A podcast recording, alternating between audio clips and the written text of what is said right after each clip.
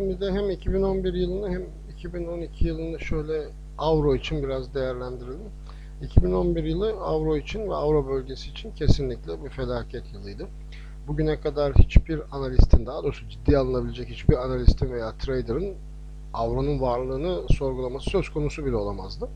Ama 2011 yılında yaşanan e, borç krizleri ve likidite krizlerinin ardından bu krizlerin çekirdek Avrupa ülkelerine de yans- yansıması ve sıçraması nedeniyle artık birçok analist e, Euro bölgesinin parçalanabileceği fikrini e, ciddi ciddi düşünmeye başladı ve bir risk haline geldi. Hatta şakayla karışık bazı forex platformlarının eski para birimlerini test etmeye başladığı bile söyleniyor.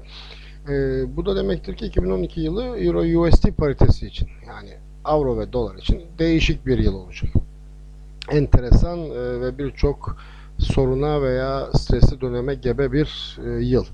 E, Avrupa'daki mali entegrasyon tam anlamıyla sağlanmadığı takdirde aslında ciddi ciddi söyleyebiliriz ki Avro biraz sorunlu ve parçalanmayla yok olabilir. Yani bir Euro USD paritesi ortadan kalkabilir. E, bu e, sorunların çoğu e, bu likidite sorunları kredi piyasalarındaki sorunlardan kaynaklanıyor. Aynı zamanda bu likidite sorunları kredi piyasalarında sorunlar yaratıyor. E, çoğu ülkenin e, gayri safi yurt içi hasılasına ya da gayri safi milli hasılasına borçlarının oranları çok yüksek rakamlara çıkmış durumda. Yunanistan'da bu %150'lere vardı. E, Dolayısıyla bu e, kriz sadece Yunanistan, Portekiz'le değil e, İtalya'ya da sıçramasının ardından ciddi bir kredi piyasasında sorun ve kriz yaratacak gibi durumda. Artı yatırımcının güveni de ortadan kalkmış durumda. Bu zedelenmiş güvenle yeni borçlanma ataklarının da sonuçsuz kalma ihtimali var. Her ne kadar İtalya'ya bu kriz e, sıçramış ve bu krizin ardından e, Silvio Berlusconi e, kariyerini sonlandırmış olsa da e, biliyorsun sene sonunda yapmış olduğu bir tahvil ihalesinden biraz olumlu sonuç aldı, nefes almış durumda. Fakat yine de eski faiz oranlarıyla karşılaştırıldığında arada 3-3,5 puanlık faiz farkı var.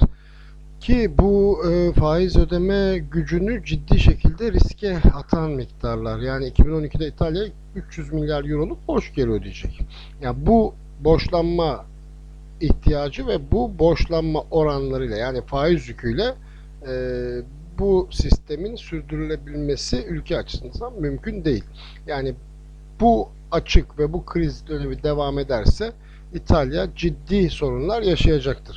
E, fakat burada komik olan bir durum var. Avrupa Birliği birçok şeyde hızlı ve etkin çözümler bulabilirken bu kriz veya krize yönelik bütçe oluşturulmasıyla ilgili e, çok ciddi adımlar atmıyorlar ya da atamıyorlar.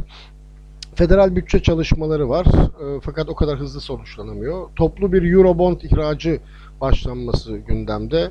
Ama onun için de farklı farklı senaryolar yapılıyor. Bonoları tüm AB ülkelerinin garantör olması. E, dolayısıyla US, US Treasury'lerle rekabet edebilecek. Ya da daha ılımlı e, garantiler vermek. Yani üstü açık e, unsubordinate dediğimiz tarzda. E, bir üçüncü yol her ülkeye kendi bonosunu ihraç et demek. E, Her ülke kendi bonosunu ihraç ettiği anda da e, bu aslında birçok yatırımcı için pek iyi bir sinyal de olmayacaktır. E, fakat herhangi bir seçeneği de maalesef uygulamakta da e, biraz tedirgin ve isteksiz davranıyorlar. E, bunu önümüzdeki günlerde göreceğiz. E, sonuç şöyle toparlarsak e, tek para birimi projesi her zaman için çok büyük bir başarıydı.